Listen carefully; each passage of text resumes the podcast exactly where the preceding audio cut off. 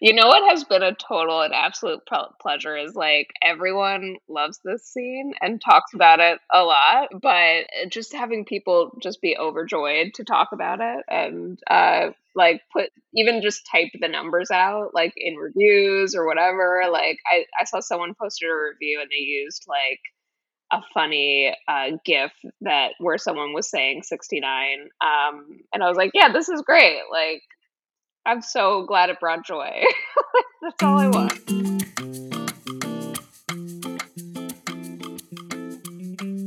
Welcome, Steam lovers. This is Steam Scenes, and I am your host, El Greco. This week, Erin LaRosa is on the Steam seat. Erin got her start in publishing at Random House, but the job took away her creative itch. So she abandoned publishing and headed to E Online, where she covered, wait for it, the Kardashians.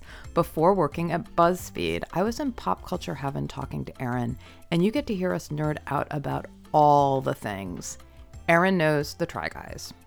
Erin knows the Try Guys. So cool. Erin also has a super secret job writing TV movies, which I'm kind of obsessed with. But have no fear, my fellow steam steamers, we're also talking naughty bits. She enjoys writing sex scenes, but also acknowledges they are a lot of hard work.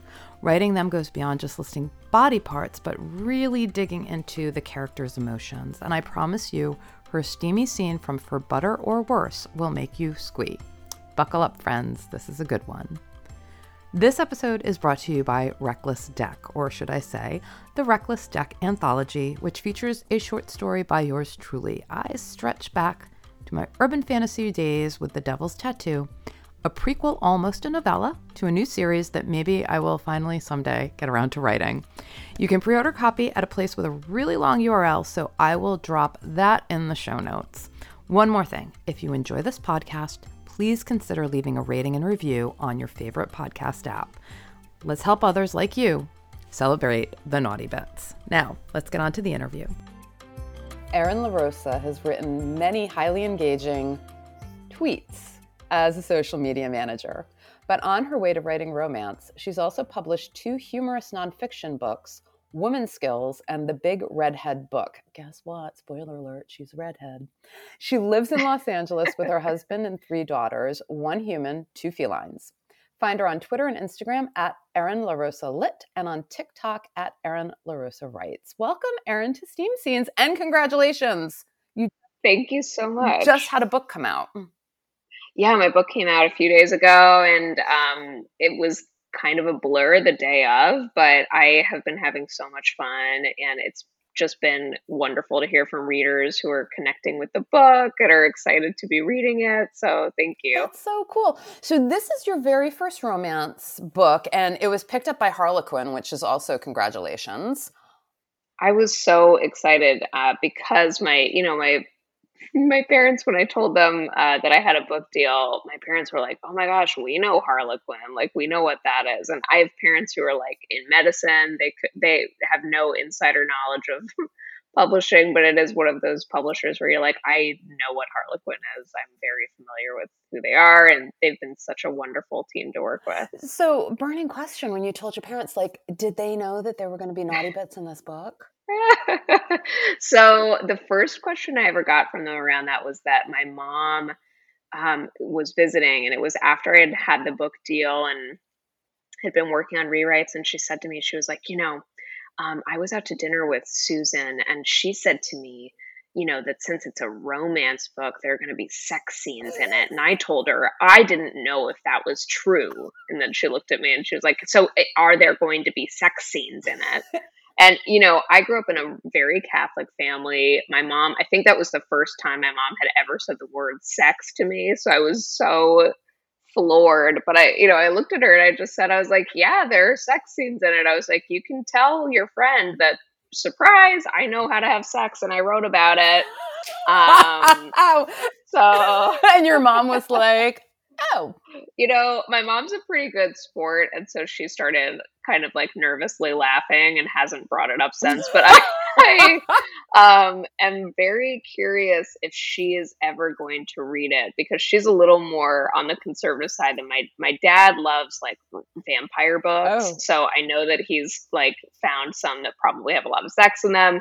And so he read my book in a day, like cover to oh cover. Oh um, and you know, he didn't bring up the sex scenes at all. He just was like, "That was a really great book. Good job."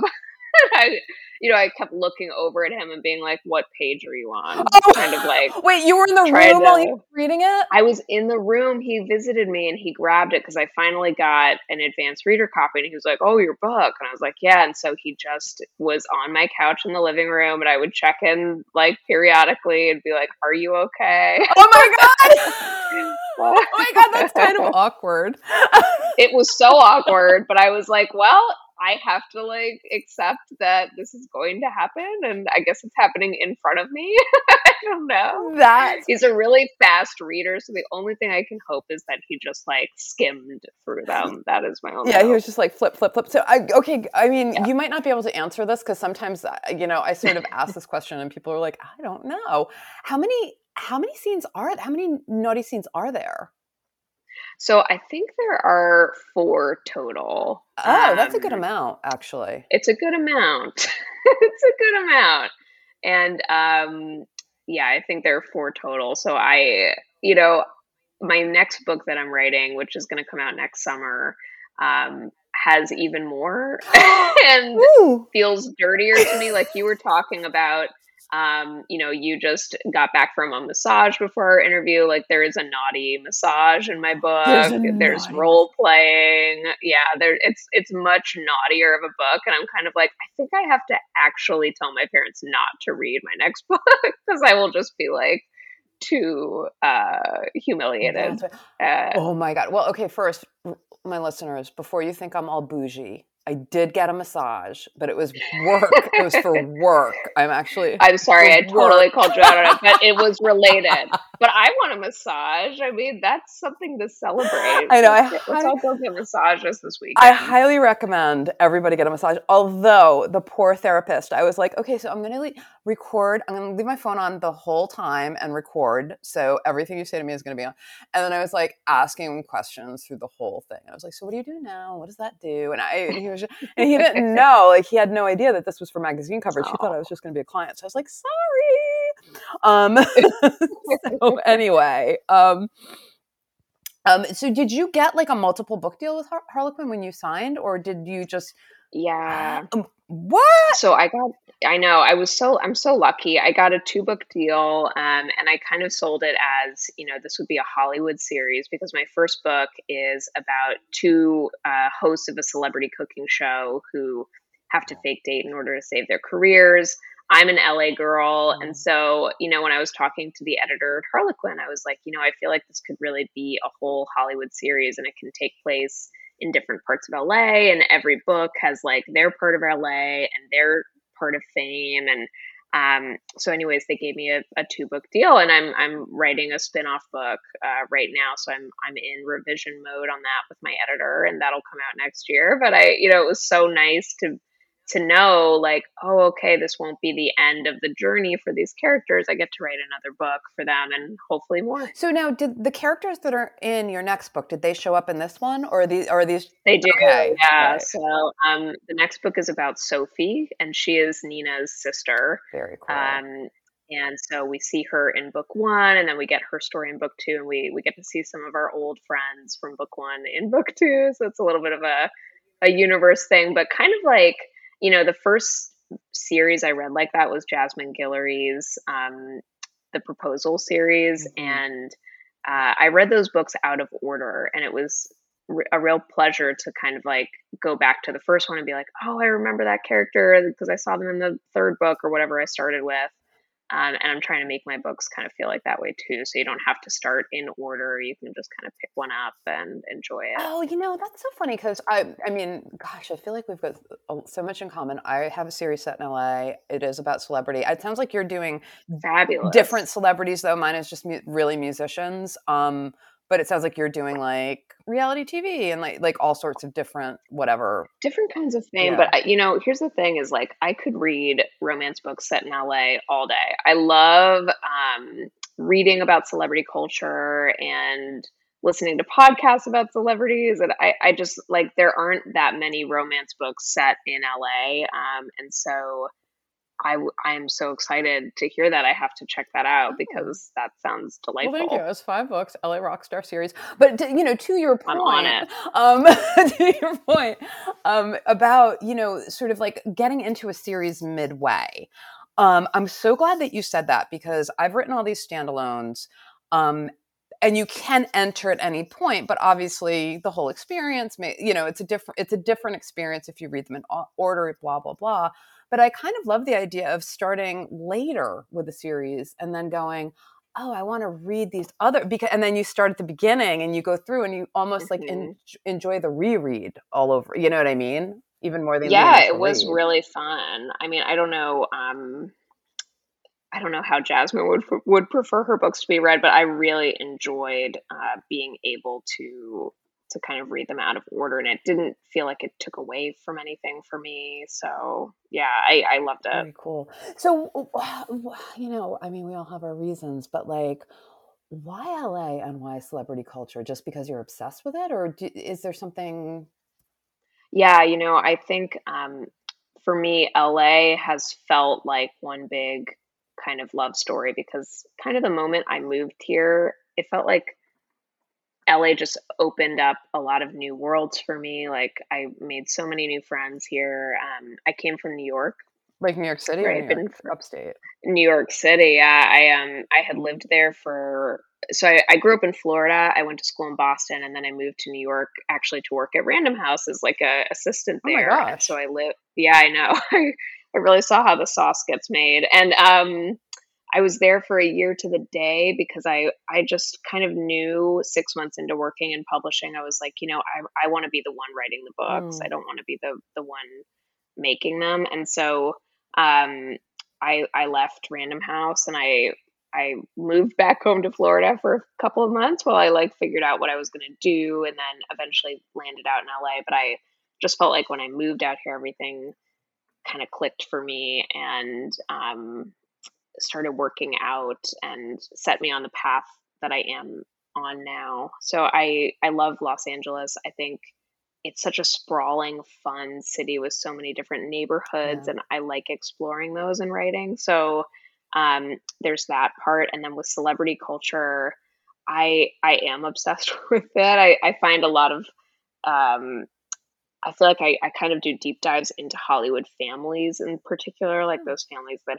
have like kind of dynasties of yeah. people like Drew Barrymore, yeah. these people who come from Hollywood backgrounds and how they kind of continue to stay in there. But yeah, I think celebrities are really fascinating, and yeah. uh, whether they like it or not, I am obsessed with them. LA has such a mystique to me. Like I have such a love hate with it. I used to go out there a lot for work.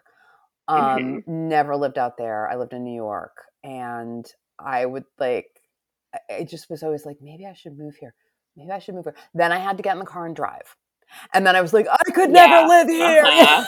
I know. I know what you mean. Like I know. I know. I mean, I you know, when I was in New York, I obviously had the pleasure of taking like public transit everywhere, which was so great. And then but I think because I had been living in Boston and then New York and had not had a car for so many years, for some reason, like once I got a car back, I was like, oh my God, I forgot like some of the, the joys of having a car, like being able to go on a road trip yeah. or like being stuck in traffic and kind of like listening to a great podcast or whatever it was. So I, I think like I had, I had, um, I don't know. I just had like a, a, unique experience with the car too. And obviously now, like there are moments where I'm in my car and I'm like, this is not great. I don't want to be driving right now. Well, I mean, I just um, I'm I, just still sort of like sitting here. My mind is working over the joy of sitting in traffic. Like, what are you talking? Okay, about? so here's what I'm talking about. Here's what I'm talking about. Yeah, here's what I'm talking about. Um, for example, I was actually going to.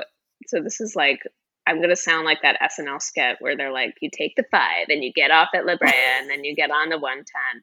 but I was going from Silver Lake to Culver City to the Ripped Bodice to go to a um, a reading there of a friend's book, and while I was in traffic, I had been trying to figure out the plot for book three, and I had been so stuck on it. And I turned on some music. And by the way, I'm I'm so excited to read your Rockstar series because I am terrible with music, and so I love when people are actually good about like talking about it and know what they're saying.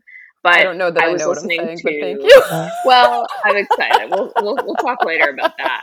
Um, I was listening to legit Justin Bieber music, so that tells you how good I am at music. Um, and I just had like a breakthrough with my my book three idea where I was like, oh, I figured it out. But it was only because I was stuck in the car by myself, right, for like forty five minutes listening to music that was kind of for for whatever reason I usually break plot while listening to music. But again, it's not it's not like esteemed music. It is pop pop music. But um anyways, I so anyways, that's that's kind of for me like those are my moments where I get time to myself. Right. I think because I have also like a toddler at home, so like just being stuck in a car sometimes is like actually like, oh, this is a break for me. Please traffic pile up. Well, I'm curious when when you say you have these aha moments, particularly when you're in a car, you're listening to music, like yeah here's my struggle right like i'll get them in the shower or i'll get them when i'm like on yeah. a run or something like that what mm-hmm. do you do do you uh, do you do yeah, the voice so, memo do you just remember it like how do you do, how do you handle this so when i'm in the car like the thing i did was like i kind of kept talking to myself out loud so probably people driving next to me were like oh cool like this lady is unhinged um but i will like say whatever is in my head out loud so that I try to make it stick. And then as soon as I parked my car, I did pull out my notes app and I did, yeah, like notes about what I had said. And I just kind of kept repeating it in my head to myself to kind of keep it there. But I have the same problem where, like, again, I'll get great ideas like in the middle of the night when I'm sleeping. Like, I'll wake up and be like, oh, I was just like dreaming about my book idea and figuring it out. And now I'm going to but I, I, don't sleep with my phone next to my head because I get I get like really distracted by it. Uh-huh, so yeah. then I try to like those are the ones the times when I really lose an idea where I'm like, well, this is going to be gone forever, and I'm so sorry idea that I just had. I like the idea of, of saying it out loud. Believe me, I've been trying to use my voice memo app more, like especially if I'm like out walking the neighborhood or something, you know, and I'll be like, right, like you said on a run, like that's a great time to get ideas, but yeah. then yeah, it's like, oh, yeah. uh, I'm gonna lose them right yeah. away. And so I'll just be like walking out, and I'm chattering, chattering, chattering to myself, and like if somebody walks by me or they're outside or whatever, and they like look at me like they think I'm talking to them. And I'm like, no, really, just having a conversation with myself. It's all good. So you said book three.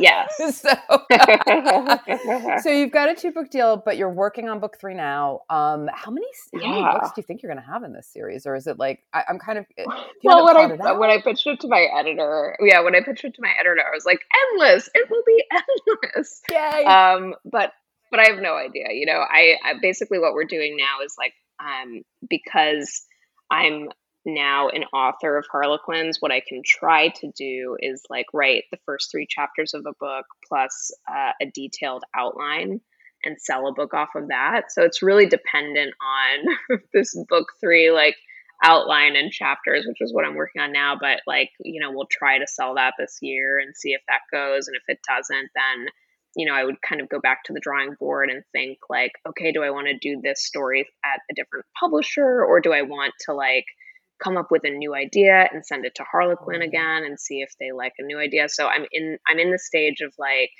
my second book. I've written it. We're I'm getting notes back from my editor soon on that but also you know you as an author you have to keep trying to sell more and more so you just keep working on the next one too. So i've got multiple stories in my head right now. Well yeah so here i'm kind of i mean this is like a little bit inside baseball and kind of logistical but if you have a series started with harlequin and let's say they they pass on book three right can you mm-hmm. continue the series with a different publisher or do they own the rights to the series do you know what I mean? Yeah, so I think yeah, I think you technically can continue it with a different publisher. Okay. Um, but I don't know how I don't know the insides of how that works. And probably like say they they didn't like my idea for book 3, I I might like kind of reconfigure it so that it feels like a standalone book and doesn't mm. bring in any of the other characters from the outside universe. Okay. So just kind of like reconfiguring that a little bit, which I think would be totally fine. Okay. That's super cool. Um, I want to sort of tumble back a little bit because you said something that really struck me when you were working at Random House and you had that, you know, moment of I want to be the one writing the books, not making them. Yeah. Yeah. Um, when you bef- before you came to New York, when you were going through school and all that, were you like on the track to be a writer, and you just were like, "Well, this is what writers do. They go be editors or they go work in Mhm. publishing." Yeah, so I had an interesting journey because, you know, I grew up in Florida. My parents were all in uh, medicine, and so was my extended family. And so I think everyone kind of thought I would go into medicine. My brother went into medicine. Um, but, and being a writer had not even occurred to me until I was in high school and I had a teacher who wrote a comment on a paper of mine and she said, You know, you're a really good writer and you should think about doing that as a career. Mm. And I, then it i just sort of you know maybe it sounds silly that i had never thought that that could be a career for me but i didn't see it anywhere around me. Like i didn't have examples of people who were creative and making a living and and doing that around me. So um i kind of took a risk and i i applied to a lot of kind of art schools and i, I got into emerson college and i i studied uh, writing, literature, and publishing there, which is a really long major, but um, uh, worded major, I mean. But um, they they had like you know a whole department dedicated to like the business of books and journalism and things like that. And so you know, as I was going through school, I did a lot of internships in publishing because my parents kept kind of asking me like how are you going to make money Right. like what are you going to do Yeah. with this Yeah. weird degree Yeah. And i didn't have an answer you know like because again i didn't i did not have examples of people that i could point to and be like i'm going to be like this person even though i loved reading books and i did a lot of creative writing classes and would write stories and um like think about books a lot and, and start book projects Mhm. but i just kind of then became focused on like well i'll i'll work at a publisher that's how i'll make money at this because that's an actual job that i can like say I have a nine to five job and I'll make I'll make money that way. And so, you know, I really did everything I could to get a job at Random House. That was my goal because I was like, that's the biggest publisher in the world. If I get that, you know, it'll show my parents like I accomplished this big thing and I can make money at it. But then once I was there, I was sort of like, oh, I just felt like that creative itch that I was able to scratch when I was at school through writing there was then totally snuffed out. Yeah. Like there was no creativity that I could tap into. Um, I was working all the time and it just did not feel right. And I'm someone who, even though my parents, you know, kept asking questions about money, my my mom also used to encourage me to take risks and to trust myself. And so I just said like this doesn't feel good and I think I am going to be really sad if I'm not writing. Um and so then I went back home and i you know, I started the process of applying to grad schools for writing because I thought I would buy myself more time, but you know, like to be honest, I kind of did everything I could to avoid becoming a writer because I did not think I would be able to make money by it. Okay. that so- that makes sense. Actually, that totally makes sense. Yeah. Yeah. Yeah, Yeah. and I think probably like, you know, I then got jobs writing for um websites. Like that was kind of a way that I paid my helped pay my way through uh, college because I had a, a scholarship for grad school and then needed more money just to live and um started doing like articles for like five dollars a pop for like vegan times or whatever random website I could find that would hire me. Um, but then I but then I started getting bigger jobs. Like I started writing writing for Funny or Die, and I got my first um, full time job working at E Online and specifically writing for the Kardashians. so I read. I, what? You were yeah. you were doing the Kardashian coverage? Yes, I did all of their Keeping Up with the Kardashian website and everything, like the social, uh, posting articles to the website. That was all me. Um, and that's bananas. So how oh, long? So how long did you even do that for? So I think I did that for about a year, and then I had a friend who I was a huge fan of of BuzzFeed, and this mm. was like early days BuzzFeed at the time. Like people did not know about yeah. it. It was only you know only if you were cool did you know about BuzzFeed. Yeah. So I had a friend that was like, you know, they're opening an LA office. Would you be oh interested? So you were you were one of the LA people, like the first LA people. Yeah, Ooh. yeah. I was I was employee number five in LA when they opened an LA office. so oh, did, did you know the Try Guys? Yes, oh I, I do. yes, I do. Love the Try Guys. Okay. yeah, they're great. And I um like my kid goes to school with Ned's kid. Um oh so oh it's fun. It's like such a small world in LA cuz I I see Ned now and we like talk about life post BuzzFeed. Yeah, and, it was hell to work there. Yeah, and you know, Keith um, actually was the cameraman for me. I did like a red carpet video at the Oscars, and he was our little cameraman because he was like an intern at the time. And um, and Eugene, I was just like always obsessed with because he is such like an a genius. Yeah. He is so wonderful, and so and you know, I I was there in those super early days. Um, and that was a real dream job for me because I did feel super creative. And that's when I wrote my two nonfiction books when I was there. And, um, but you know, I, I just liked writing books more than I liked yeah. uh, writing, yeah. writing for websites. So, I mean, I feel like, okay, first of all, the e-gig feels like that is like a high burnout job. Yeah. Um, that was a job where I was working from like 8 a.m. to like 8 p.m. because we had to do um, I had to do like live coverage when the show was on, and then we were also dealing with like the Kardashians' lawyers yeah. and um, getting feedback on. You know, I had to send anything I wrote to, to the Kardashians' yeah. lawyers. Yeah, and everybody everybody has to sign off on it, and everybody. Yeah, yes. yeah, yeah. And I imagine it was wild because they have an they have like like an iron clamp around their brand yeah, and I think that is why they're so successful. And I really did learn to respect Kris in a lot of ways because I was like, oh, this woman is no joke. Like, you are not going to fuck with her and her kids. Like, she understands um, how to how to run a business. Right. Yeah. No. Absolutely. I mean, it's it's I'm I'm I'm still in awe of like how all of that happened, you know, and like the sort of like celebrity yeah. microcosm that you know I've you spent 20 years doing entertainment PR, so you know I in New York, and so I've been in that world, and it's sort of and I don't know, and and I was there when the Kardashians started, and I was just kind of like, what is going on, you know, because there, I mean, you know, there was a lot of ballyhoo around them for really like what do they do besides be rich? I know.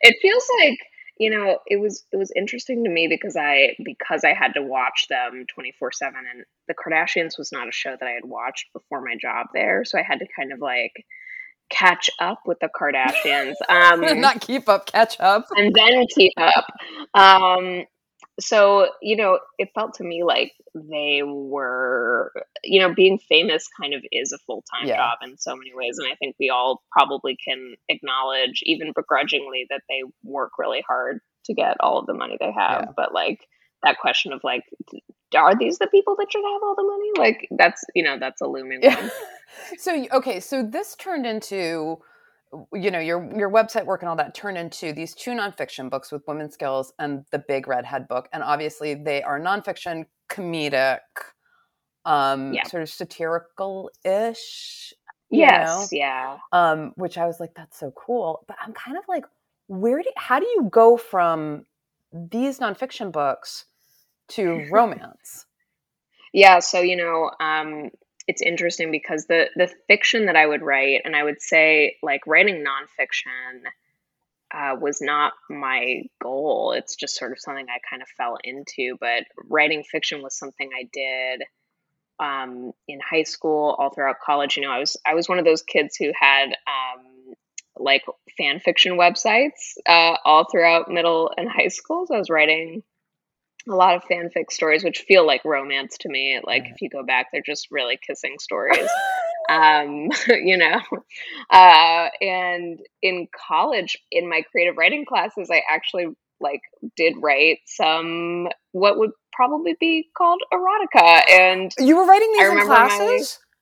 Yeah, and my teacher, my poor teacher, was like, Are you sure you want to submit this for critique? Because this was like a critique kind of class. And I was like so confident. I was like, Yep, let's do it. And just got like ripped apart in these critique classes. But okay, okay, um, wait, hold on, hold on. Raising my hand, raising both hands. You can't see me. Uh-huh. Um, what were they ripping you part for? Was it because they didn't understand? Okay, so I hate taking writing classes. I absolutely I do too. despise them. I do too. Uh I know. I think I think the good thing about these like schools is you know, for for someone like me who had zero connections in books or publishing or writing, like it introduced me to people. It kind of gave me a sense of the landscape and that was important because like part of part of publishing and writing is it can be like who do you know? Right. like i wouldn't have gotten my buzzfeed job if if a friend didn't like loop me in and say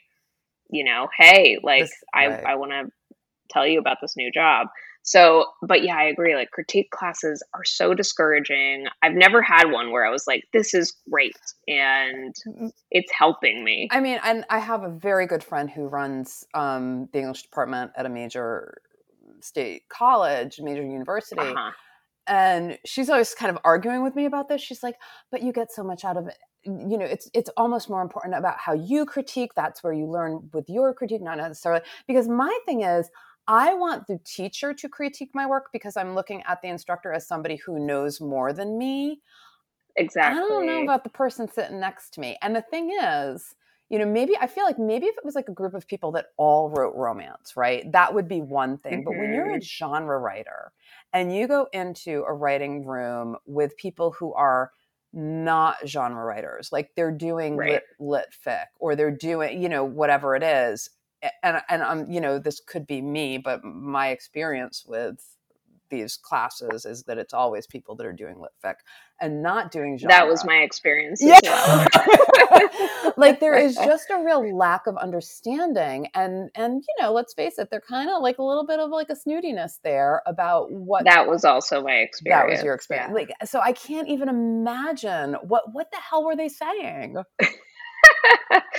I think um, there was a lot of. I, I, feel like there were a lot of like nervous giggles. Um, it was a lot of like, you know, people just like not even knowing what to say. And I think my teacher did a good job of trying to guide the conversation. And she she said this thing that was, I think, very very generous of her. But she said something along the lines of like, you know, Erin has done something very elevated where she's told a story within a story you know on the surface it reads you know kind of like like a, a romance but really deep deep within it is this story about a, a broken woman and you know all of this whatever like no it's just about sex kind of, yeah. yeah i thought it was so sweet of her to do that i was like thank you for trying to like put me because because it was all people who were studying literature with a capital yeah. L and um were you know not I, I feel like i went into a, a, blackout state after that where i just like didn't hear anything. Like i just heard kind of the white hum of like mm, in my oh head my and uh so but you know like the the stories that i turned in in that class were either funny stories like i wrote a story about a blueberry who had a personality and could talk about like being trapped in you know his little carton and had to he had to escape and um it like it was just like a dark funny story and then my other stories were these sex stories so you know like co- college was not for me in that in that sense like because i was not going to be the next you know literature with a capital L person. Well, so I kind of love that you didn't try to adapt your writing. Like I feel like I would have been like, yeah. "Oh, that's not what this class is. Let me try being literature." Well, to L, be you know? to be clear, when I went to grad school, I I did do a story that I tried to be uh, literature heavy, and my friend uh, liked to call it the cancer baby story, and. Um, it was because, because I like. That's not funny. No, no. Why would that? Why be would that funny? be funny? why would cancer baby be funny? It was like it was a story that where I was like, okay, I'm gonna pick two very serious things, like um, you know, a, yeah, Sorry, talk about them in one short story, and obviously that was very well received. I'm kidding; it was not. Oh. well, I mean, all the um, it's not um, like all of a sudden like your voice changes, right? Like it's yes, all of a sudden. Yeah, you're trying you're trying to mimic someone that someone else and who you're not, and uh, I think people can see right through that. Yeah, yeah. So, how did you get through grad school? Oh man, I you know. grad school, I think the maybe the the best part of grad school was just that it bought me time and mm-hmm. the fact that I didn't have to pay for it because I did get a scholarship and I had writing teachers from undergrad who were very clear with me and they said, you know, if you're going to go to grad school for writing, try everything you can not to pay for it because you may never be able to repay it. Mm. Um, especially if you want to be a writer. It's so it's so expensive to go to grad school. And so it bought me time and in that time like when i was in grad school that's when i started writing for websites that's when i started writing for funny or die and so it kind of was this gig where like i taught as part of my scholarship so they paid for my school and then gave me money to teach. And so it allowed me to live very simply, mind you. I was eating a lot of just like Trader Joe's canned beans and like PBJs, but whatever. I was I was so happy to be writing again. Right. Um, right. So it, uh, so this was really about buying the time. I'm just sort of like doing the work though, because you still have to like show up and do the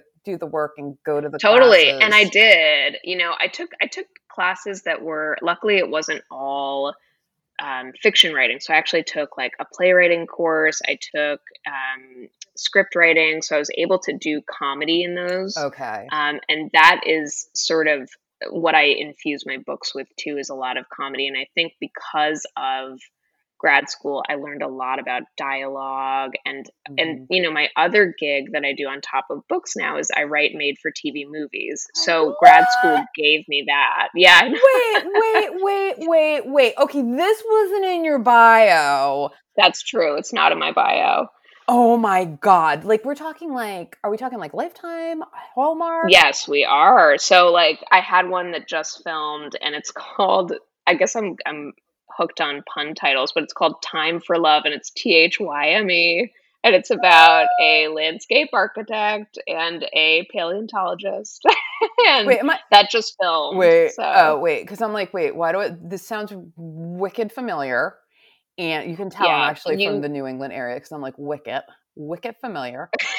and I know you know that Boston. Yeah. Um, uh-huh. and what I feel like I might have seen a a promo for this, but if it just finished, there's no, no way. There's yeah, no it way. just finished, okay. but right. uh, yeah, so you wouldn't have seen it, and and it's not clear like if if it will come out because the company I work with, it's like they'll film movies and then they try to sell them to different places that play made for TV okay, movies. Gotcha. But yeah, so like grad school gave me you know the tools to do things like that as well. Wow. So here's a question because of your work in the industry and you know when you're writing your novels, are you writing them with an eye towards uh, uh, some sort of adaptation? Well, I think with For Butter or Worse, I didn't, um, and I I think because the pitch I did for it was very catchy. Like if Mary, ba- Mary Berry and Paul Hollywood had to fake date in order to save their careers. Like I did get a lot of interest from film agents, so I have a film agent. We haven't sold the rights, but with book 2, you know, you know it's interesting like basically when I come up with pitches now for books, I do I do frame it as like the comp titles are movie adjacent where it'll be like it's this meets this. Mm-hmm. Um and I do I do think now I am skewing more that way where I think about it a little bit cinematically where I'm like, okay, what's the it's like something I've learned from from writing for movies is like what is the hook? Mm. Like what is the thing what is the actual story about? Um and I do like to be able to say what it's about very clearly. Um, and if I can't, then I start to worry like, oh, is there a plot there? Right. Um, I do think a lot about plot, and I think a lot of writers approach novels from the point of view of character first, but actually I I do approach it with with plot first. Oh, that's really interesting because I do I I'm a character first um, person. I'm guessing if you plot, yes, um, you must outline.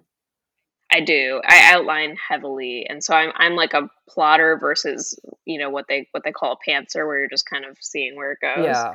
Um, okay. But yeah, I plot out and I, I go first by plot and then figure out the characters. Oh wow, that's yeah, because I work in a completely different like I like completely. I different. know. Yeah, yeah. I think most writers go character first, and and I, for whatever reason, do plot. Well, I mean, honestly, I think that it's probably smart, right? Because you're right. Like people say, "Well, what's your book about?" And I'm always like, "Well, yeah." I mean, I know it's about like it's tropey, but I guess I I also sort of struggle with the well, it's sort of an enemies to lovers, but it's kind of more, you know. yeah. Yeah, I feel you. No, I I mean like I don't think there's a right or a wrong way. It's just everyone's brain is so different and it works so different. And I, I actually did an event um, in LA this week with this author JC Lee, who I love, and she was saying, you know, she's character first, and they like talk to her in her head, and she like she writes her books within like I think she said like six weeks what? and i was like oh my god i was like how do you do it but she just said they pour out of her and you know, for me, it takes me a while because I I outline first and I have to figure that out first. Right, right. I do a bit. Um, I mean, my character work always comes first. Then I do a bit of outlining, but I do pantser a big part of it. I'm a plantser, so I live like in that liminal space. I've never heard that before. That's so yeah, funny. Yeah, yeah. Like I'll write an outline and then I'll just ignore it. Like that's my favorite thing to do, which is gets really frustrating because it does take a long time to write an outline, and then when you like just discard it because you're like you just, yeah. I just go and all of a sudden I'm on chapter 17 and I'm like, "Oh, wait. Let me pick up the yeah. outline." And I'm like, "What? Right. How'd I end up here?"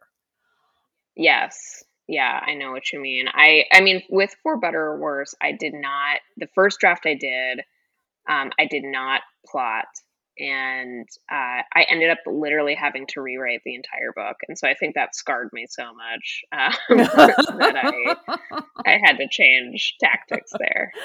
So, so all of the all of the writing work that you're doing, uh, I mean, apart from writing erotica in your literary writing classes for college, which is awesome. Um, well, I mean, I guess that that is like you probably had no there was no pro like no hesitation with writing the sex scenes and the romance? I mean, I love writing sex scenes, and actually, for for book two, I wrote the sex scenes first Shut. before anything. Oh. so, so, I don't know if it's because I was raised in such a strict, like conservative Catholic upbringing that now it's just like I'm like I don't I don't give a fuck. I'm gonna write about sex, and I'm gonna write about it unapologetically. But I like part of why I love romance is the, the sex scenes. Like, you know, I love I love a good closed door romance too, but like I I buy books and like remember specific authors where I'm just like, oh, they write amazing sex scenes. Like Olivia Dade writes incredible sex scenes. I like messaged her on Twitter once and she doesn't know me, but I just reached out and I was like, um, I need you to know that these sex scenes are incredible and I love them. And she wrote back and she was like, Thank you. They're my favorite thing to write. And I was like, I can tell that you're enjoying yourself. Um, well, what makes them so incredible for you? Like, what, what is it about reading them? I think uh, for with Olivia's, um, she does a really great job of building and building and building, uh, so that by the time you reach her sex scenes, you're just like your own pants are flying off. You're like, okay, where is the vibrator? I need to I need to buckle up for this. Um, but you know like i i think what she does is she really draws out her sex scenes like i mean pages and pages long and so you really like she doesn't rush through anything there's a lot of uh, connection between the mm. characters mm. it's not just kind of like you knowing that they're they're having sex it's like they are really uh, becoming more of a couple and more connected through it and i mm. i think that's really wonderful do, do you find though with writing the sex scenes because this happens to me i get really tired after i write them like like, like it's just right. it's a very draining thing to write I think they're so hard to write. And I think maybe that's what you're tapping into too. Like I I find them to be it's hard to describe people having sex sometimes where you're like, I don't know like do I sound like I know like I've even had sex? You know what I mean? Like where you're writing it and you're like, have I had sex? I don't know. Like,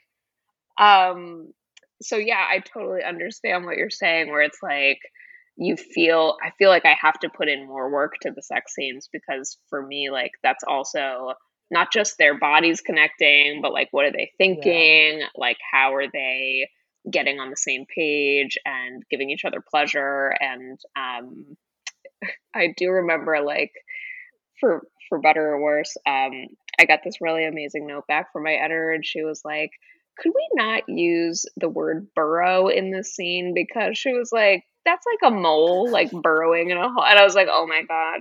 Because I do remember like have like I went on like thesaurus or something, and I was like, "What's another word for like yeah. for like?" Yeah. Yeah. I think that is sort of what kind of stymies too. Like, how can I make this, do, you know, because, and I know like the emotions are different, and also the the the reason for having sex is going to be different for every scene, right? Like, there's going to be right. there is going to be a different emotion attached. There's going to be a different reason for doing it. There's going to be because we're at different points in the story. Um, yeah, but but I'm always like, wait wasn't it missionary position the last time? Right. Oh crap! like you know, do you know what I mean? Like there's there's all of this stuff that like you you got you've got to kind of think about and like, is this spicy yeah. enough? Is this so yes. spicy? It's yeah, taking yeah, away. You, you know what I mean? Well, I'm really curious. Um, just based off of that comment, like the feedback I'm going to get on my book too, because I, you know, for For Butter or Worse, I had the same like everything you're describing. I felt like I was like a little bit like, oh, does this read right? Mm-hmm. Like, am I using enough? Like, is this hot enough? Like, I don't. Will anyone give a shit? Are they going to like laugh at these sex scenes because it's so awkward?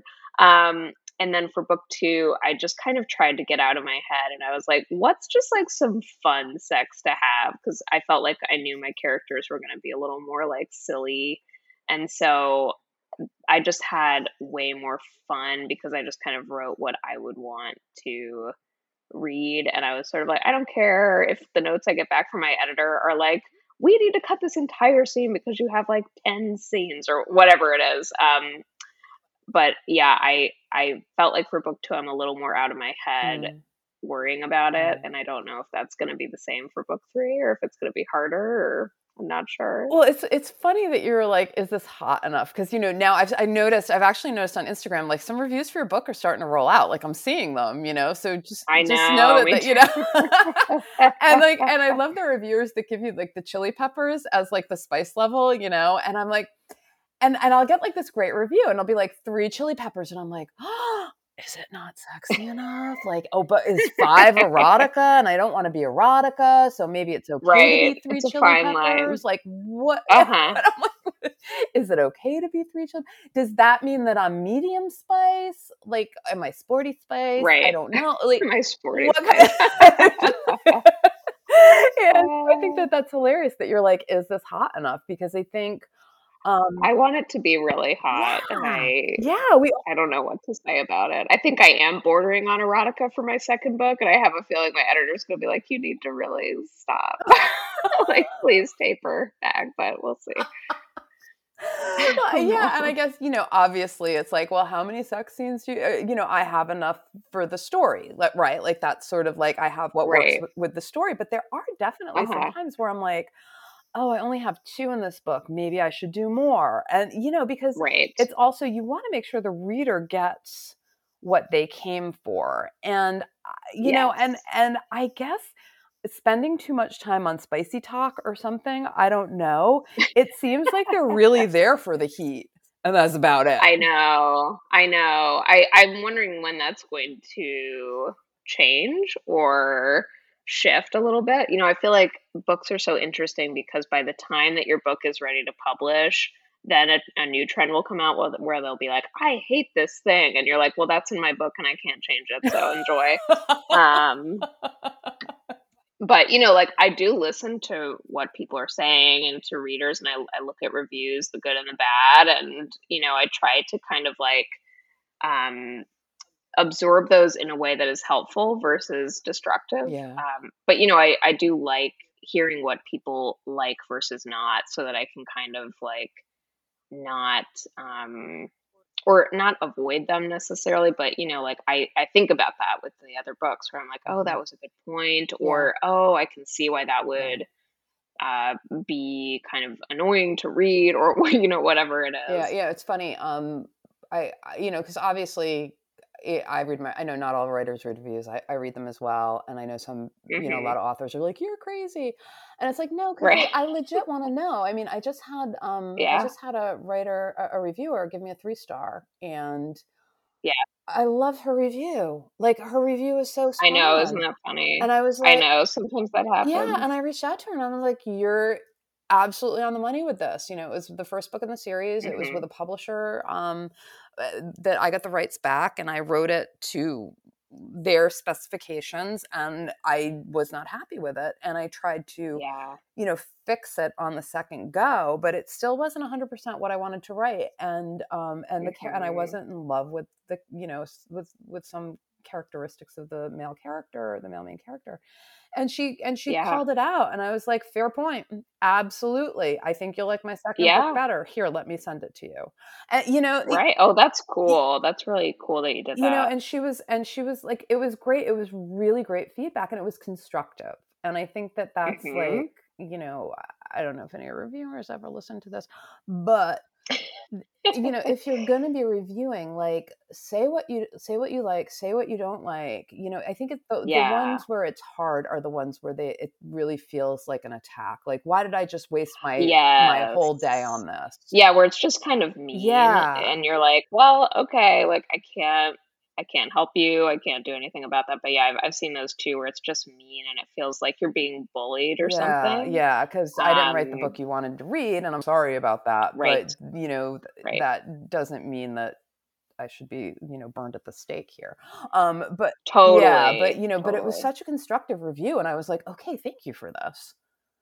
Yeah, I love those too and I I'm so glad that you said that because I I feel like everyone is always like don't read the reviews, but for me, and maybe maybe it's because of my BuzzFeed days, but I used to I used to read um, comments people would leave on my articles so that I could get better. Mm. You know, if they were kind of like, oh, like you know, people would leave thoughtful feedback on articles, but also Not I could see not many, but I would find the ones that you know like felt kind of true. That's the one thing I would always tell clients when we started, you know, when online became a thing. I was like, you read the article, but don't read the comments section, okay? Promise me you won't read the comments section. I know, I know. I always read, and you know what? It's like uh, whatever. I, some people will read it, some people won't. But I, I i tried to stop reading it when I was writing a little bit um, for book two, just because I was like, I don't want it to be so, um, like so influencing my writing that then I'm just writing to what other Right. people want. Because I was like, I still need to write a book that I am happy about. Right, Um, right.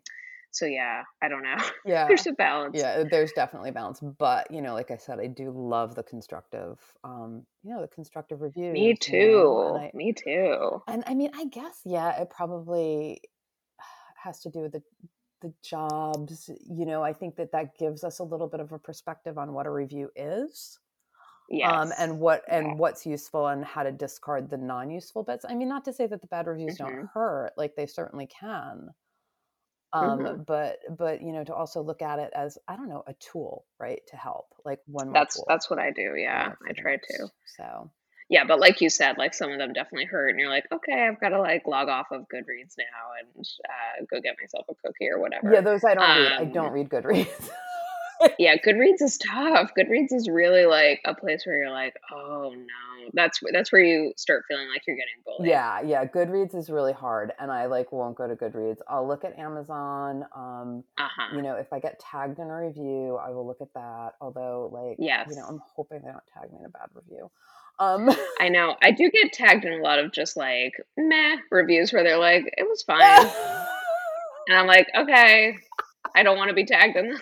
I I'm not going to reshare it. Like, I don't know why you tagged me. um, I, I have like I have squirreled away somewhere. I don't know. I think it was like a Fast Company article um, that I need to read about like about how people are like tagging people on with bad reviews or something. I think it was Fast Company. I don't know. And I was just, and it's just about like a, how you can't, how you shouldn't be doing that. It's like, you know, buried in my things to read list. Um,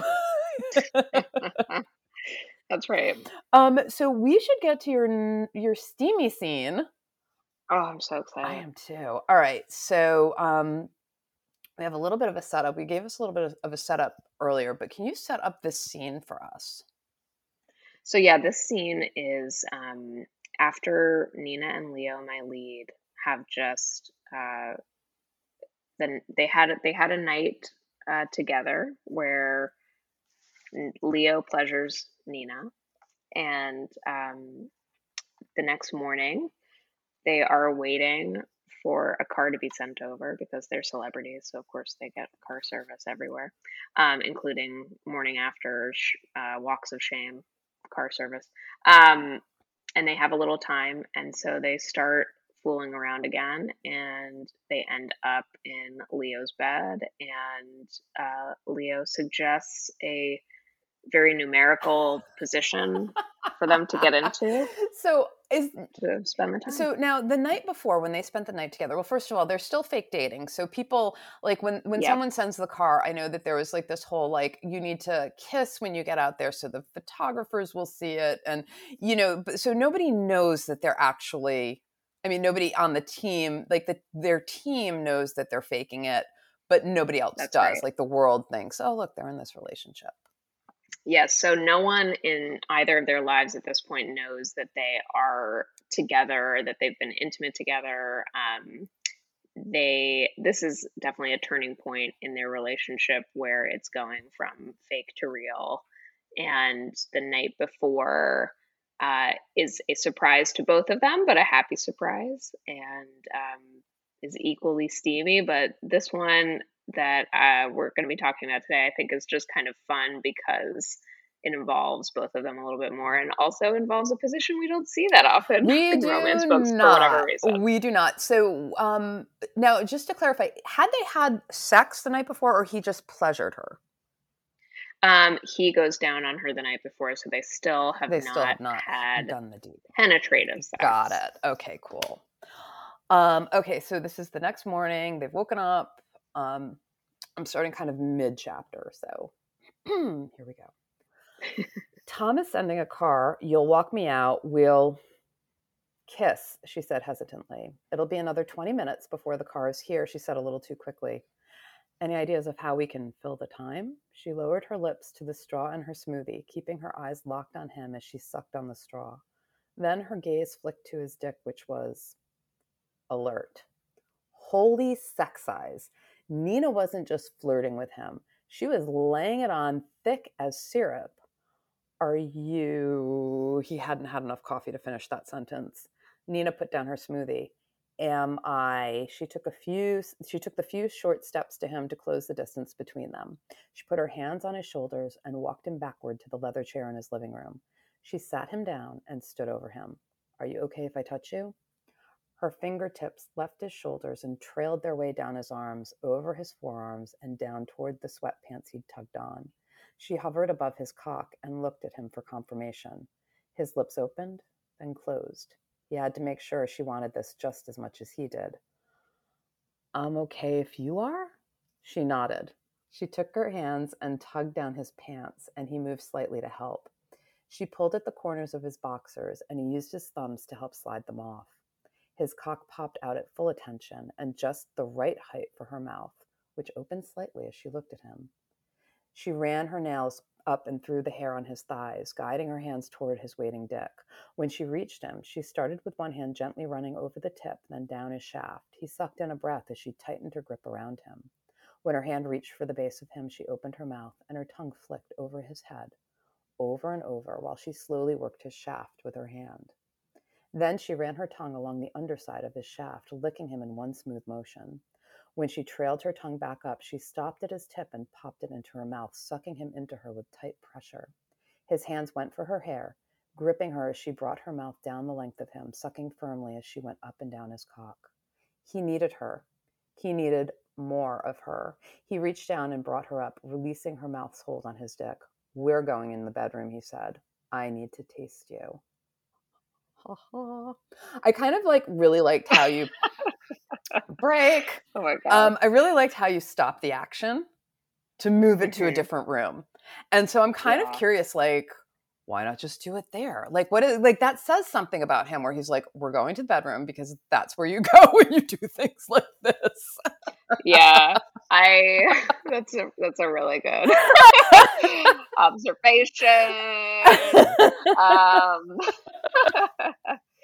Do you know, I think I was I think when I had originally written it, they actually stayed in the living room Really? and did something else that wasn't a 69 scene and that I I Spoiler was alert, like, this is a I 69 scene. This is a 69 scene. Um, and then I think I was like, I was like, I just, I was like, I don't know. I was like, I, I think I want them to be on the bed so that it's like actually fun and comfortable. And I was like, he's gonna just move them. He's gonna move them into the bedroom.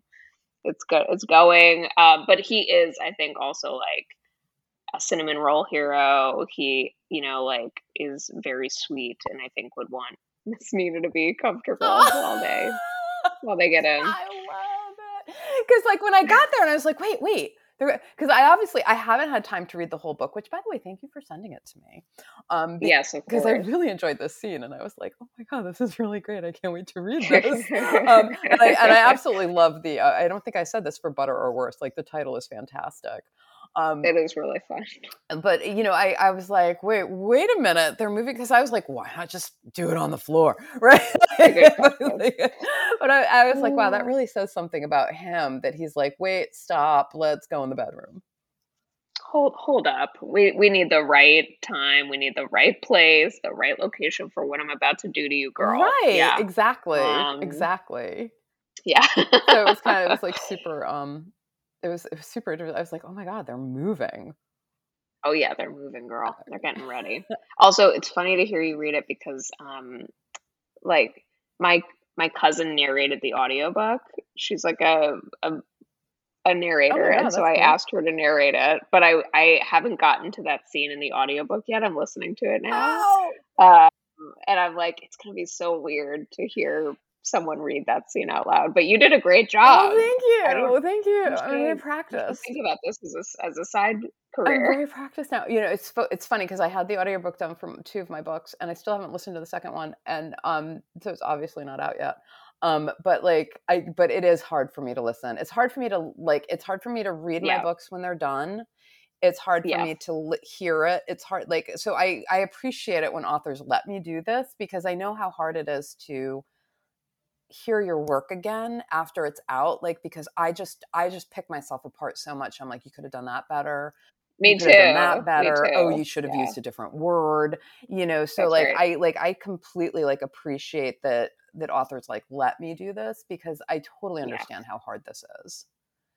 yeah it is it is a weird thing to i mean the thing about books is like you could change your book a 1000000 different Mhm. ways for the rest of your life that's why Yeah. like sometimes the advice i give people is like just stop rewriting and just like submit it or figure it out because i was like he, you know you could just keep rewriting indefinitely You could. I mean, you know, you could it's not fun but you could do yeah, it Yeah, because the thing with a book, and I think that like it is never done. Period. No. Like that's how I feel about the book. My books are never done. They're just done enough where I can put them out into the world. totally yeah you know otherwise i wouldn't release anything i wouldn't i wouldn't i wouldn't do No. anything i'd still be working on my urban fantasy my first like i wouldn't do anything with the Yeah. books if i didn't Right. let them go you know right yeah Mhm. all right we're going to the bed hold on her dress was tight by the way her dress she must have been wearing this last night because it's walk of shame right yeah Mhm, mhm, Her mhm. dress was tight, but he smoothly lifted the dress up her thighs and around her hips until he could see her panties. He pulled them down, and she was wet and hot for him. He moved onto the bed, lying on his back, then motioned for her to join. As she crawled toward him, he said, Turn around. I want you to come in my mouth. Are we talking? ab- Are we about to 69? Nina asked. He hesitated. I just, I love this. He hesitated before replying, like it's 2069. oh my god. Sorry. I'm like this is just great. And like, no, we never see this and we never talk about it. And I remember when I was like a kid, like in high school, everyone was like, TQ 69 giggle giggle so anytime right. like it's just so funny because like it's it's one of those things that we don't talk about as adults you know no no but, and i think like probably when it happens you don't really even acknowledge no. it but i was like Leo, Leo is like a dad humor kind of guy, and so it's like he's gonna make a joke about this. He's gonna make a joke. Like maybe if like us like like something pops up like you know sixty nine dollars or at the store, like my husband will elbow me, you know what I mean? But it's like that's because like in his head he's a twelve year old boy, you know? yeah, yeah. You know what has been a total and absolute pleasure is like everyone loves this scene and talks about it a lot. Um, but like eh, just having people just be overjoyed to talk about it and uh, like put even just type the numbers out like in reviews or whatever. Like I, I saw someone posted a review and they used like a funny uh, gif that where someone was saying 69 um, and i was like yeah this is great. Like i'm so glad it brought joy. That's all i want. i mean like honestly i never even thought about it in my books and it's hilarious and like of course everybody should think about this for their books because it's just one of those positions that is like yeah. i don't think about because like i said like we it was like we talked about it when we were kids but not I don't know. Where did that and it's it's like there's a playfulness here that I think is super fun. And like when did we lose that? Yeah. Right? Like when did yeah, we lose and that? I, I'm glad you said that, yeah, because I try to be playful in my sex scenes and have it be fun and joyful and just kind of like you know you can you can like appreciate the sex scene for what it is but there's also probably going to be laughter where you know we're making jokes and talking and um, just kind of like being together that way too Okay, let me keep going. Sorry, that was a little interruption. Um, where are we? Okay. She laughed and positioned herself over him, the wisps of her hair teasing him. Before he could taste her, he felt her mouth meet his cock again. His hips arched to her and she took in the full length of him until he was buried deep in her mouth. That's so fucking good, he said. But he didn't linger long. He had to taste her. He reached his hands up to grab her ass, and he gently pressed down until her pussy was directly over his mouth. His tongue reached for her clit, and he drew her bud in. He nibbled at the tip of it and felt her buck against him. He could tell she liked the pressure, so he took her in again and again, rolling his tongue over and around her clit in playful circles while sucking her into his mouth. Her hips began to rock as she bobbed her mouth up and down his cock and rode his mouth with her pussy. He squeezed her ass as he focused on her clit, not releasing her or letting up on the pressure he could tell she was responding to. Leo, I'm so close, she said, then returned her mouth to his cock. He squeezed her ass hot, ass harder and sucked her into his mouth again. He rolled his tongue as he sucked more on her clit. She stilled over him. Her legs tightened. Fuck. Oh, fuck, she choked out. He held her still so he could continue to pleasure her as she moaned and finished on him. With his free hand, he reached down and rubbed the shaft of his throbbing cock. As he felt her come, he tightened as well. He pointed his cock away, letting his load come on the top of his sheets. They stayed like that, the only sound their heavy breathing, until Nina's phone pinged. She reached for it, then said, Car's here. In one swift move, she swung her leg around him and was off the bed. He sat up on his elbow and watched her wipe, her, wipe herself with a Kleenex, pull her panties back on, and smooth out her dress. Oh my God. Mm. Poor guy. I was like, holy shit, this is so funny. She's just like, and we're done. and we're done here. That's my Nina. And we're She's done. all business. That's right. I have one little bit. So, um, so now she's like, she's out of there, and he's got to like scramble after her, right? Like, so they yeah. go out to the car. Um, and and he's in his head like this was so cool so there's like he's having this running conversation in his head that we're in his head so we're privy to and he's talking about like she's got this ex-boyfriend and are they going to get back together and you know he kind of feels like maybe i don't know like he feels like the ex has like one up on him so like, it seems like yes, you know what i mean yeah. so she is going to go back and maybe this is not going to work out and like he is such a great cinnamon roll hero. Like he really is. And that's I think yeah. I love my cinnamon rolls. Like I love the beta hero. Um and and yeah. I just like having his like being in his head and having all of these insecurities for him while he's sort of like getting dressed and she and she's already like got the she's like i'm out i'm out car's here gotta go you know what i mean and i was like oh poor, poor guy oh my god I know, you know? I know. I love Leo so much. And, um, you know, at the beginning of the book, like you almost wouldn't recognize the guy he we see toward the end of the book because he starts off as like you might start reading the book and think he's an alpha male, and then by the end you're like, oh no, that's not what's going on here at all. right and Um, so i'm guessing his journey was to sort of see like the truth of who he was sort yes, of right yeah, yeah. I think I think a lot of people put on you know, especially Leo deals with um, mental health issues, so he has anxiety and panic attacks, Mm. and so I think a lot of people, myself included, um, who suffer from those, will kind of project a different persona um, to protect themselves, and then um, you know, deep down, you kind of get to know who they are um, if you're one of the one of the people who becomes close to them. So that's that's who Leo is. Okay, I just I want to read this because I feel like this wraps up this sort of moment that they just had. Um, they're at the car, so he, when he leaned down to kiss her, he let his true emotions escape through his lips. He pulled her in so their bodies were flush. If this was goodbye, he wanted her last memory of him to be a good one. His hands found their way through her hair. She wrapped her arms around his back, and he felt the familiar tug of her nails digging into him.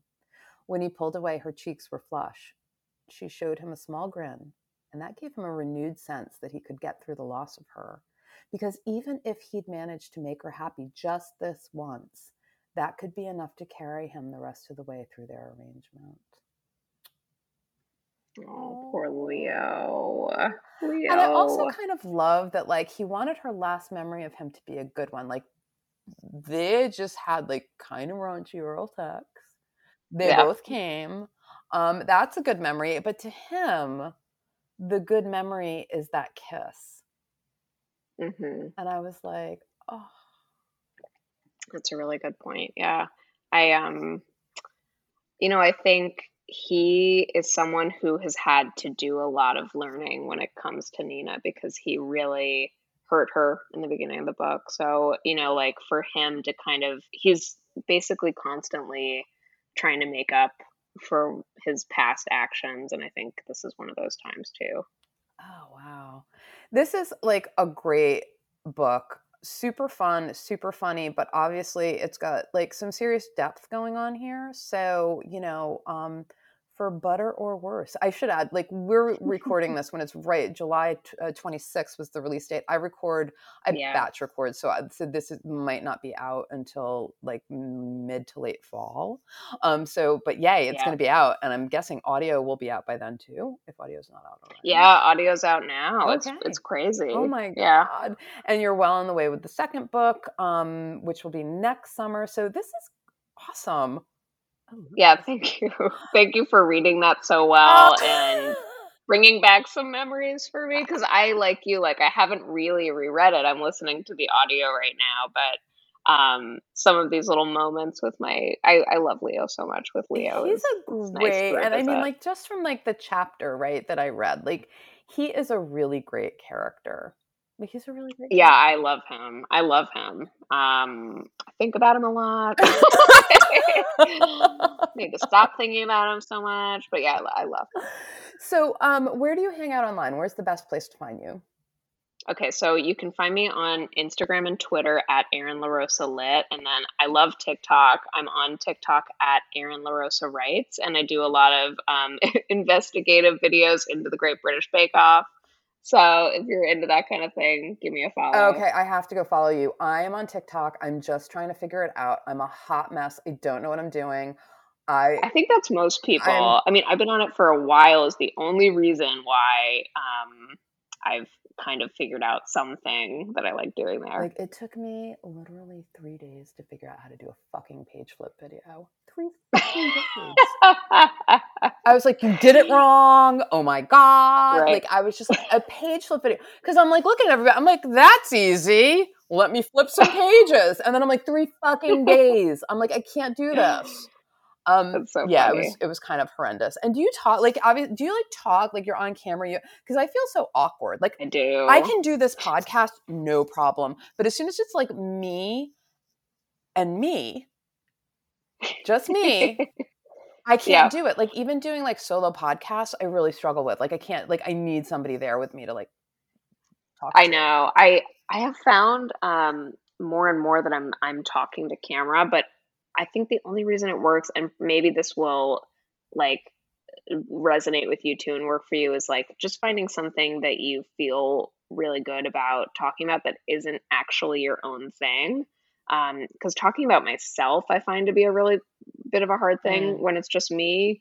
But um, like even you could probably like do something because obviously you care about these sex scenes like even if you're just like dissecting someone else's sex scene for like a, a minute video or showing the best part that might be like a, oh my god that's genius this approach this it. is why you're a social media manager um, oh my god that's that's a great idea because i have to tell you every time i show up and do like a little snippet from the show like I get no, and I think I'm probably being shadow banned because of like the dirty words, right? So that's the other thing. Oh yeah, bit, like yeah, you can you can kind of um, this is like a whole other conversation. So I'm sorry if it's veering off topic, but like you can um change the words like if you do captions like i never hashtag with any explicit stuff because then yeah they will right. like ban you and block you but like yeah. did, but but so i know with like i do change the captions but i was wondering if you can if if it was the actual audio was on the audio would that be a problem or like i'm wondering if they pick it up oh. in the audio um i don't think so because i know that i've said some bad words and I don't think, but it's like I, you know, I try not to call attention to them in any way, but who knows? Okay. I mean, TikTok is a mystery to everyone, and I have friends who work there, and they're like, I don't know, it's it just is what it is. Like that's hilarious. Um, I had like a Great British Bake Off video that I did that was like removed for 24 hours because someone had reported it as bullying because I was talking about how Paul Hollywood cheated on his ex-wives or on his ex-wife. Um, and was I was like, I don't know. And I fought it and they reinstated my video, but I was like, I can't believe I was just like, I had a video removed for bullying for like just stating facts about Paul Hollywood having cheated on his wives. But okay. Oh my but God. Okay. TikTok. Apparently facts are bad. Um, That's right. Facts are bad. Well, thank you for this the tip. Like that's that's awesome. I'm like, yay, thank you. I hope it idea. works. I will watch. I just followed you on oh TikTok. Oh God, so okay. I you've got a new follower already. I'll go back and follow you back as soon as we're done. Erin, this was so fun. Thank you so much for doing this yeah, I had a blast talking to you. Now I want to be friends with you in real life, and I don't know how to make it happen, but I'm gonna I'm gonna figure out a way. Well, I'd like to go to LA. I was just there last summer, and actually, yeah, over the weekend I got fed like one of those like a year ago on my phone, and I and there was my, the picture I took of the Hollywood sign, and I was like, oh my LA, I need to go back. Like like I said, yes, I love please. I love LA, and you know my kid was gonna go to college there for like a hot minute. That's why I was out. We were looking at schools, and I connected with like one of my best author friends lives out there and so like we hung out and my godmother's out there so i got to go see her and like and i was just like i love it here and then i was like oh but the traffic and the traffic is so much worse than when i was going in like the late 90s when i was like really there for work like late 90s early aughts like when i was going every like three months i'd go to la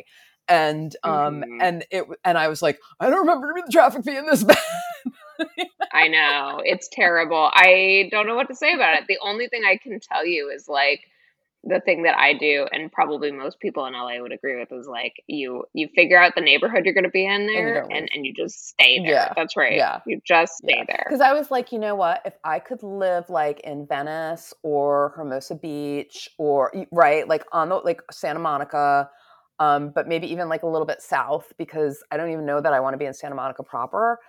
I would just never leave the neighborhood and I would just be so happy. Yes. That's just where yes. I want to be. Like that's a that's a that's where I want to be. Yeah. I know I'm in Silver Lake, which is like the opposite end, but I we really don't leave this neighborhood um, unless there's like something urgent we have to go to. But like you just figure out what you like in your neighborhood and you stick with it because then you're not like driving everywhere. Like we walk most places. Um, we're lucky that way because we're kind of like in the middle of, of things here. But yeah. Oh my God, that meant so. Uh, when I went out, um, a friend of mine who worked for Variety um, moved from the L- uh, New York office to the LA office, and I hadn't. And I went out to LA for um, for something. I don't even remember what it was. And I think it was a client had um, a show opening at the Frank Marshall Theater um, in the Valley think that was that was this trip, and I I saw him for the first time. It had been years, you know. So I was like, let's go hang out. So he was like, he he came to like the hotel for some reason, and we just had drinks at the hotel. And then I was like, okay, well, I'm going to go to the newsstand because this is when back when newsstands were a thing, and you'd have like those big, huge newsstands on the street that I loved in LA. And and yeah. I'd be like, oh, I'm just gonna go to the newsstand. And he was like, oh, I'll drop you off. I'm like, it's literally up the block. Like it's no big deal. And he's like, how are you gonna get back? I'm like, I'm gonna walk. And he's like, you do realize only crazy people walk in LA.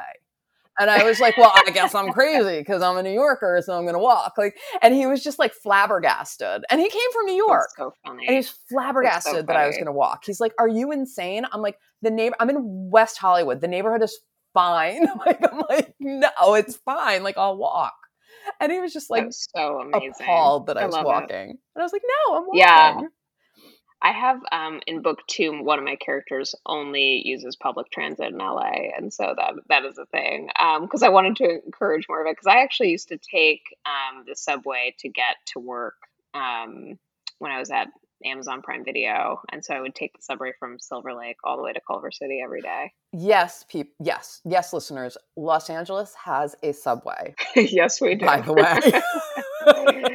yes, we do. Which I've and it's taken, great. Which I've never taken. It's great. I really loved it. Um, there, I definitely saw some like people who were stone cold weirdos. I was pregnant at the time, and someone was like, "Can I touch your belly?" And I was like, "No." and had to move like across the car, but it was great. Otherwise, it was like being back in New York. Really. I mean- yep. Yep. Felt just like home. Erin, thank you so so much for doing this. Please come back when your next book comes out. I absolutely will, and I'm so excited to start your series. Oh, I'm literally going to download it as soon as we're oh, done oh, on this call. so I can't wait. Yay for friends! yes, that's right. How is that for a fun read? Erin also has a book, Plot Twist, coming out, and I think I saw on social media that Erin just got another two book deal with Harlequin. So go add her to your TBR. Thanks so much for listening. Next time, Meredith Shore is on the Steam Seat. Don't forget to follow in your favorite podcast app so you don't miss an episode. See you next time.